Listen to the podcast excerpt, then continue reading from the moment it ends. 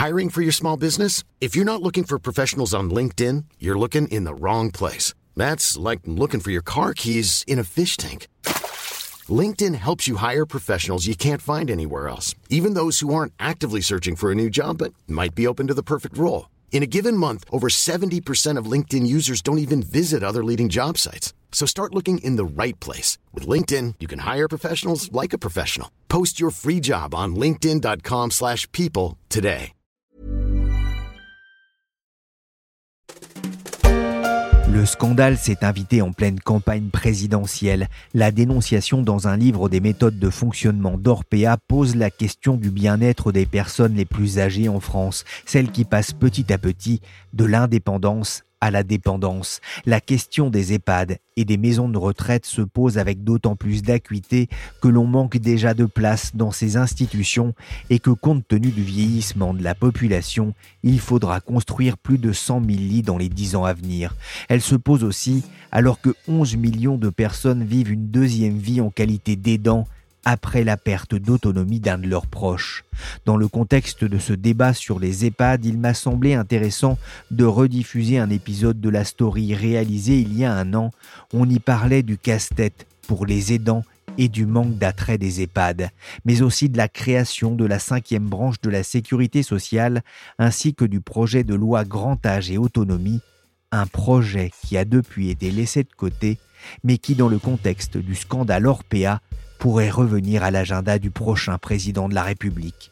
Je vous laisse maintenant avec Solveig Godeluc et Stefano Lupieri pour parler des aidants qui ont bien besoin d'aide.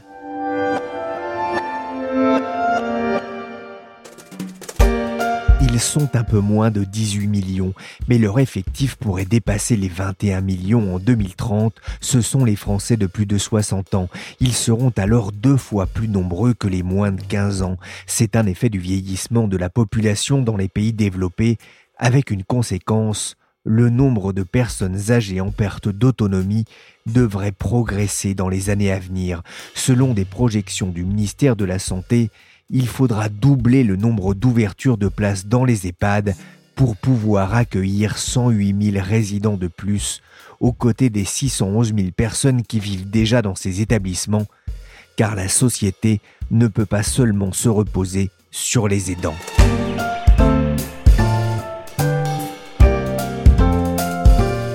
Je suis Pierrick Fay, vous écoutez La Story, le podcast d'actualité des échos, et je vous propose aujourd'hui de découvrir le parcours du combattant des aidants. Je t'aime, maman. Moi aussi. Et je t'aime, papa. Moi aussi, mon poulet. Promis? Promis. Promis. Je ne sais pas si vous vous souvenez, mais à la fin du film d'Étienne Châtillaise, André Dussolier et Sabine Azema sont enfin débarrassés de leur rejeton de 28 ans. Mais la liberté enfin retrouvée ne le sera pas longtemps, avec la grand-mère de Tanguy qui se casse la jambe et s'installe chez sa bru et son fils. L'histoire fait sourire bien sûr, mais pour des milliers de Français, la perte d'autonomie d'un aîné est souvent le début d'un casse-tête pour les enfants. Stefano Lupieri, journaliste aux échos, est parti à la rencontre de ceux que l'on appelle les aidants, ceux qui ont bouleversé leur vie du jour au lendemain pour aider une personne de leur famille. Il a raconté ce parcours du combattant dans un article paru récemment dans les Échos Weekend. Je parlais tout à l'heure des besoins de place dans les EHPAD. En 2018, les plus de 75 ans représentaient près d'un habitant sur dix en France selon l'INSEE. À cet âge, certains sont encore largement autonomes, mais leur proportion va aller croissant, surtout entre 2020 et 2050 le nombre de centenaires devrait doubler, passant à près de 54 000 personnes, en espérant que tous auront la santé de Robert Marchand, le recordman du vélo chez les seniors. C'était en 2017 dans le journal télé de France 3. Il est arrivé avec son éternel sourire et sous les applaudissements du public. À presque 106 ans, Robert Marchand suscite l'admiration. Ce 27 août à Albi, il vient briguer le titre de champion du monde de cyclisme grand fond d'eau dans la catégorie plus de 100 ans. Mais il ne faut pas se leurrer, Robert Marchand est plutôt l'exception et face à cette dynamique du vieillissement de la population, la question des aidants devient de plus en plus urgente. Avec euh, les progrès de la médecine, on reste en vie euh, de plus en plus longtemps. De fait, euh, en 2050, euh, l'on sait que près de 5 millions de Français auront plus de 85 ans, avec tous les problèmes de perte d'autonomie que cela va impliquer. Stéphano Lupieri est journaliste aux échos. Les aidants, qui sont souvent les enfants des personnes dépendantes, vont devoir s'inscrire dans des parcours d'accompagnement de plus en plus longs. Il faut donc leur donner les moyens de bien faire euh, sans y laisser leur santé, car c'est une tâche qui peut être très prenante, tant sur le plan psychologique que matériel. Justement, qu'est-ce que cela implique d'être aidant? Il n'y a pas de définition juridique précise de l'aidant. On peut l'être à différents niveaux. Euh, entre la personne qui fait le choix de prendre l'un de ses parents atteint d'une maladie neurodégénérative en pension chez elle et celle qui va lui rendre visite une fois par mois dans un EHPAD, la charge n'est bien sûr pas la même. Mais l'on sait en tout cas que ceux qui, pour des raisons morales ou financières, sont le plus impliqués, finissent parfois par se négliger au profit de leurs parents, allant jusque, euh, pour certains, jusqu'à l'épuisement, ce qui n'est bien sûr pas souhaitable. Beaucoup n'ont d'ailleurs pas conscience d'être des aidants. Pour les acteurs de terrain, il faut donc leur donner plus de visibilité et surtout plus d'assistance. En France, on estime à 11 millions le nombre de personnes soutenant quotidiennement un proche malade ou dépendant. Pourtant, l'État, mais aussi les entreprises, semblent encore avoir du mal aujourd'hui à reconnaître cette charge. Selon certaines études, les aidants, dans leur ensemble, feraient faire, euh, grâce à leur engagement, près de 11 milliards d'euros d'économies à l'État. La loi de 2015, qui était censée adapter la société au vieillissement, a un peu renforcé leur statut en leur attribuant notamment une compensation annuelle de 500 euros pour financer des congés. Certains territoires ont également mis en place des plateformes de répit pour les aidants qui peuvent les soulager, euh, par exemple une demi-journée par semaine, en leur envoyant un accompagnant à domicile. Mais les initiatives les plus intéressantes euh, viennent surtout du terrain associatif, avec la mise en place de plateformes d'écoute téléphonique comme euh, avec nos proches ou de café des aidants qui invitent à, venir euh, partager en présentiel leurs difficultés. Les entreprises ont aussi bien sûr un, rôle important à jouer en facilitant notamment l'emploi du temps de leurs salariés qui se sont déclarés aidants. Mais euh, même si le sujet monte, il est encore loin d'être reconnu partout. Les aidants ont vécu une situation particulière. On sait qu'ils sont souvent euh, seuls là aussi, alors parfois en famille, mais, souvent seuls là aussi dans leur parcours d'aidant. On vient de traverser une, et on traverse encore une, situation délicate euh, d'un point de vue de santé. Quel a été l'impact de, cette crise sanitaire euh, sur leur vie de tous les jours? La charge morale et physique s'est bien sûr accentuée.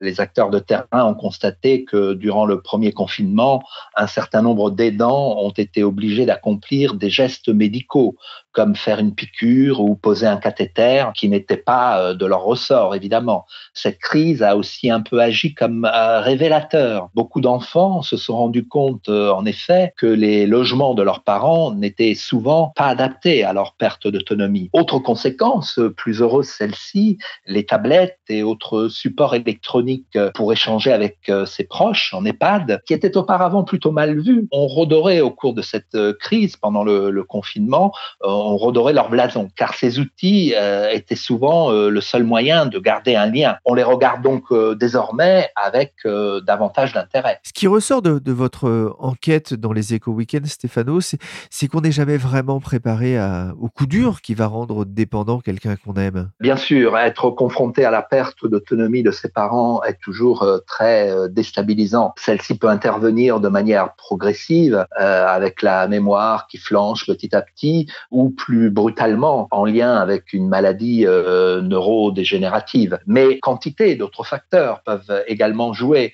J'ai par exemple échangé avec une fratrie dont la mère ne s'est pas remise d'une agression pour vol dans le hall de son immeuble et qui n'osait plus sortir ensuite. Il faut donc parfois trouver des solutions dans l'urgence et c'est souvent très compliqué. Les familles ont aussi besoin d'être aidées, d'avoir accès à de l'information, à des aides financières. Et Stéphano, c'est là que le bas blesse? C'est sûr. Dès lors qu'il faut mettre en place un accompagnement pour son ou ses géniteurs, on entre euh, dans un processus qui peut vite se transformer en parcours du combattant. Car en effet, l'accès à l'information est défaillant chez nous en France.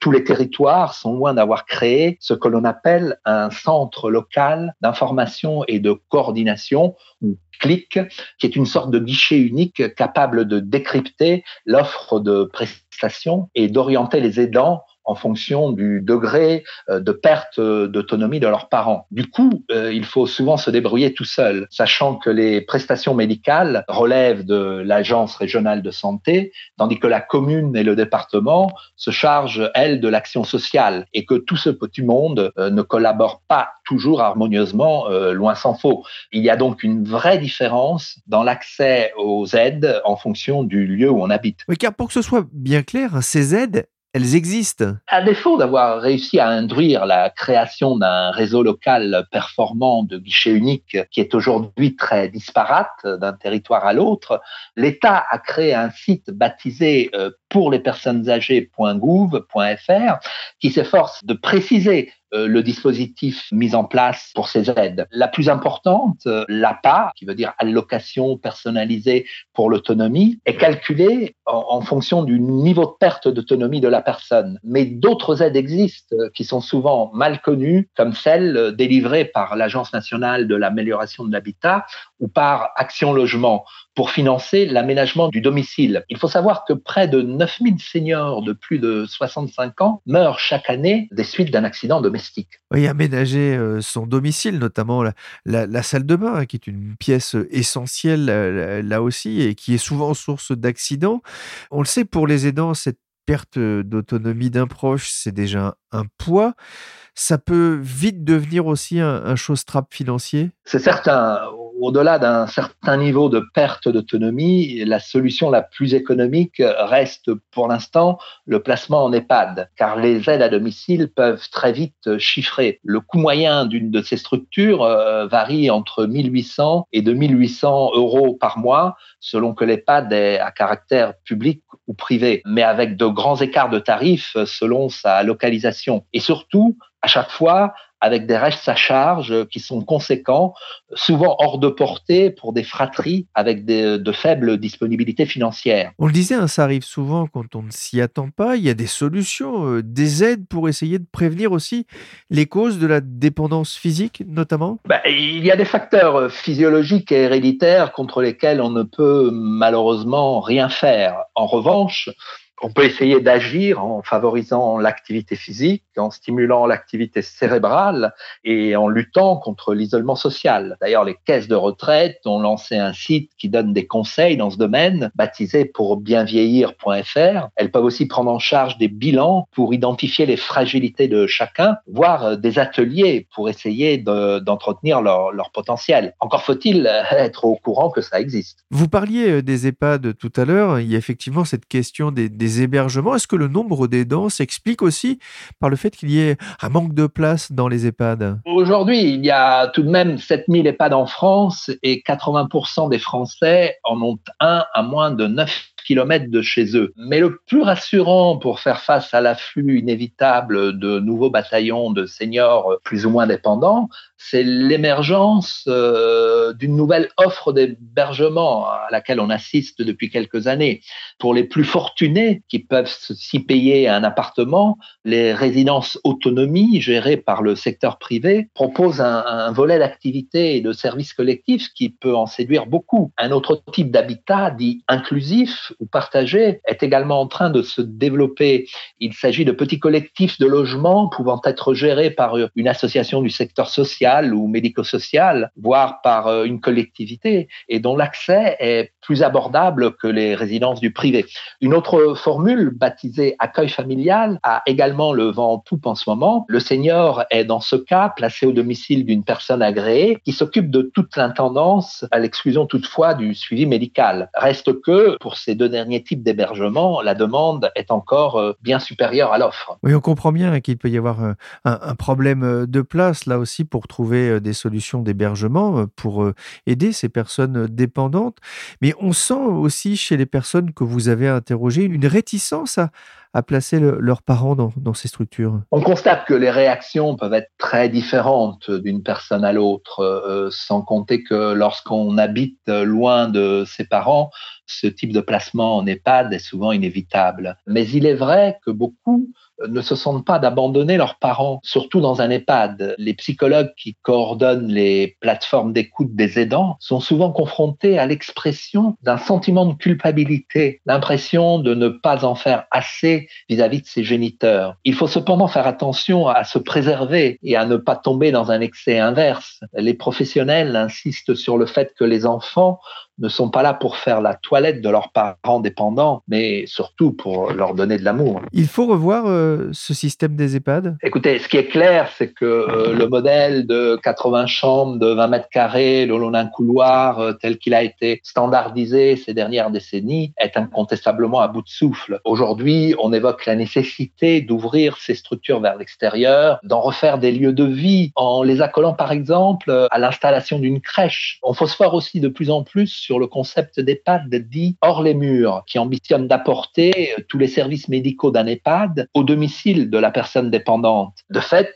Corian, qui est le numéro un du secteur euh, en France, n'a pas hésité à mettre la main récemment sur l'entreprise euh, d'aide à domicile euh, petit-fils, ce qui en dit long sur les évolutions de ce marché. Reste que tout ça n'avance pas encore assez vite au regard des besoins. On attend avec impatience le texte de la nouvelle loi, baptisée cette fois grand âge et autonomie, mais dont la rédaction a déjà été reportée à deux reprises. Après avoir été longuement accusé d'être euh, agiste, euh, autrement dit de ne pas assumer la réalité du vieillissement et de faire preuve de discrimination à l'égard des personnes âgées, la société française euh, semble à peine commencer à mesurer la tâche qui lui reste à accomplir pour assurer une fin de vie digne pour tout le monde. Ça risque certes de coûter très cher, mais c'est aussi une formidable opportunité de développer de nouvelles activités et donc euh, de l'emploi. Dans la nuit du 15 au 16 juin dernier, l'Assemblée nationale a voté le principe de la création d'une cinquième branche de la sécurité sociale dédiée à la perte d'autonomie, la première étape d'un long chemin. En 2017, Jacques Chirac avait pris l'engagement de créer un mécanisme de prise en charge du risque de dépendance, ouvrant la voie à cette cinquième branche de la Sécu. Quelques années plus tôt, en 1999, à l'occasion de l'année internationale des personnes âgées, il avait salué le travail des aidants par ces mots. Heureusement, quand vient la solitude, quand vient la dépendance, le plus souvent la famille est là, toujours aussi forte, malgré les changements du monde, une famille à laquelle les personnes âgées continuent à beaucoup apporter à une famille qui leur donne en retour beaucoup plus qu'on ne le croit. La solidarité se démontre d'abord au travers des liens du sang, aucune forme d'entraide, aucun système de sécurité sociale, aussi nécessaire soit-il, ne pourront jamais égaler la solidarité familiale. Bonjour Solveig Godluc. Bonjour. Vous êtes journaliste aux échos. Avec la crise sanitaire, euh, la solidarité euh, familiale a été euh, très éprouvée. La question de la dépendance est devenue encore plus prioritaire Oui, c'est clair qu'on s'est rendu compte avec ce virus qui frappe essentiellement les personnes âgées, avec 10% de mortalité chez les personnes de 80 ans, qu'il y avait un souci et qu'il fallait renforcer euh, notre appareil sanitaire à leur service. Un autre chiffre assez frappant, c'est que les EHPAD accueillent 1% de la population, mais ont représenté 30% euh, des décès dans cette épidémie de Covid. C'est donc bien qu'il y a un problème et qu'il faut absolument, dans les EHPAD, être plus présent, mieux prévenir, intervenir dès le début. Or, ce qui s'est passé au, début de cette épidémie, c'est qu'il y a eu une sorte de flottement. On s'est pas tout de suite occupé des EHPAD, on s'est précipité sur les hôpitaux, et effectivement, il y il y avait de quoi, puisqu'il y avait quand même beaucoup de gens hospitalisés en soins critiques, et on s'est pas rendu compte que euh, l'épidémie se répandait. On n'avait pas de données, on n'avait pas de chiffres sur les personnes infectées, sur les décès. C'est venu assez tardivement et ça vient euh, de plusieurs facteurs, dont une tutelle partagée de ces établissements euh, par à la fois les départements, l'assurance maladie, la CNSA. On a du mal à savoir qui est responsable et qui doit prendre les décisions. Et c'est vrai que dans les années à venir, il y aura de plus en plus de personnes dépendantes, même si euh, on vieillit mieux, on va dire, que par le passé, du fait des progrès de la médecine notamment.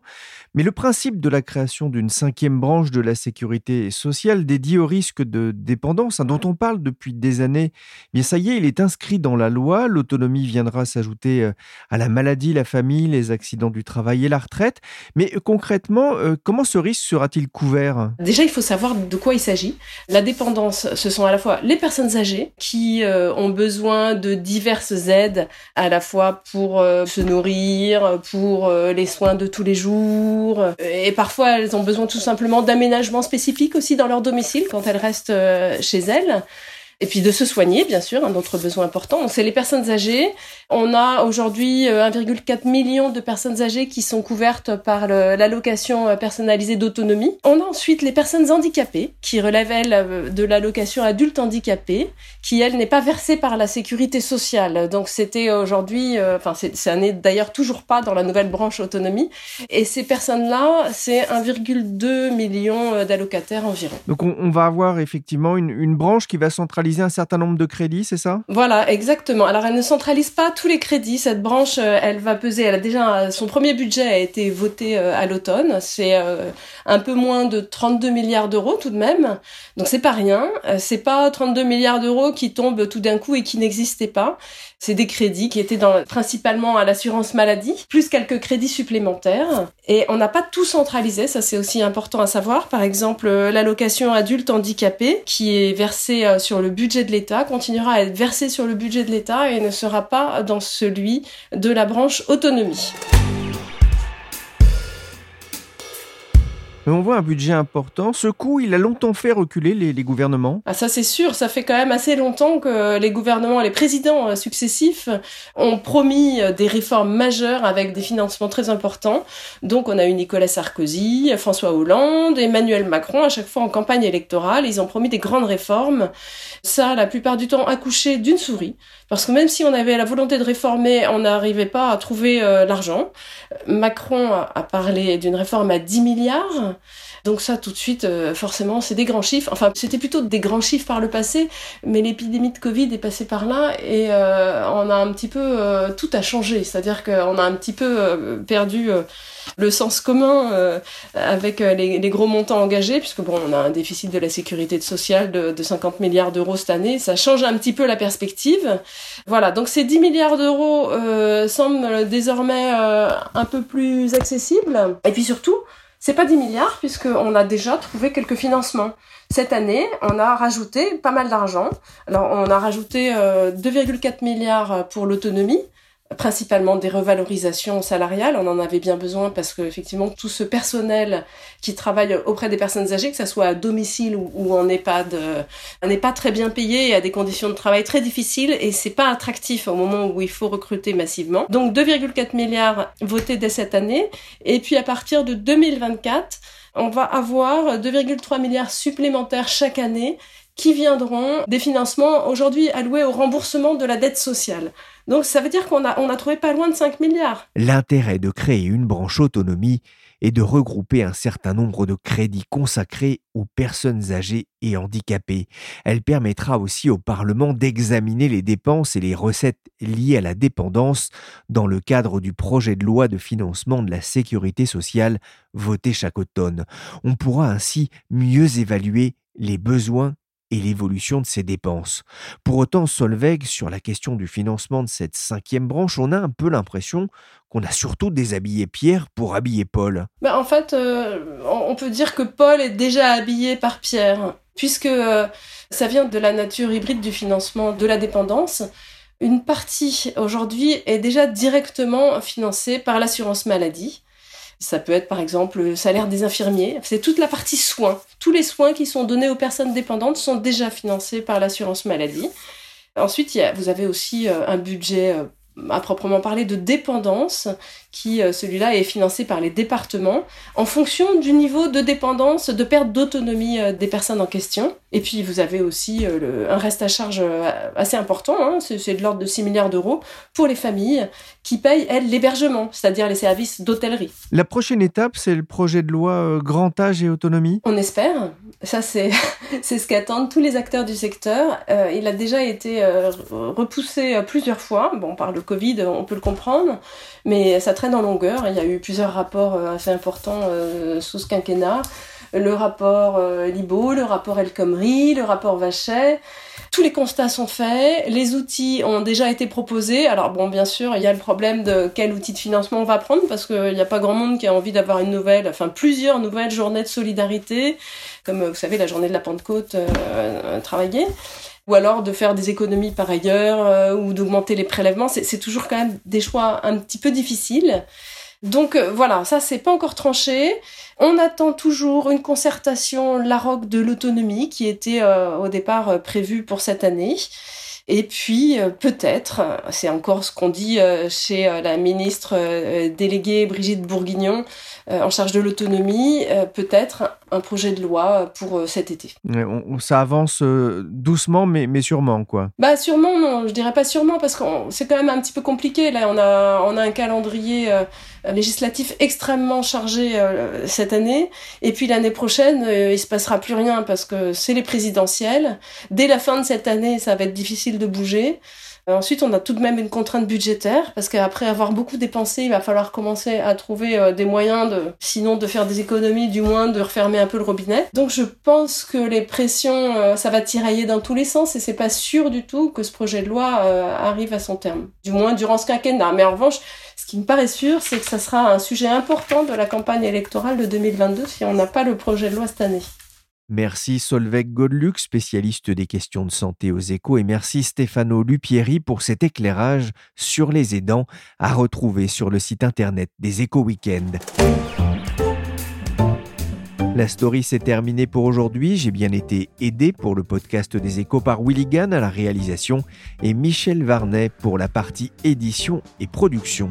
La story est disponible sur Spotify et Deezer et sur les applications de téléchargement de podcasts comme Podcast Addict, AudioNow, Castbox, Podbean ou encore Apple Podcast. N'hésitez pas à vous abonner. Pour l'information en temps réel, rendez-vous sur leséchos.fr.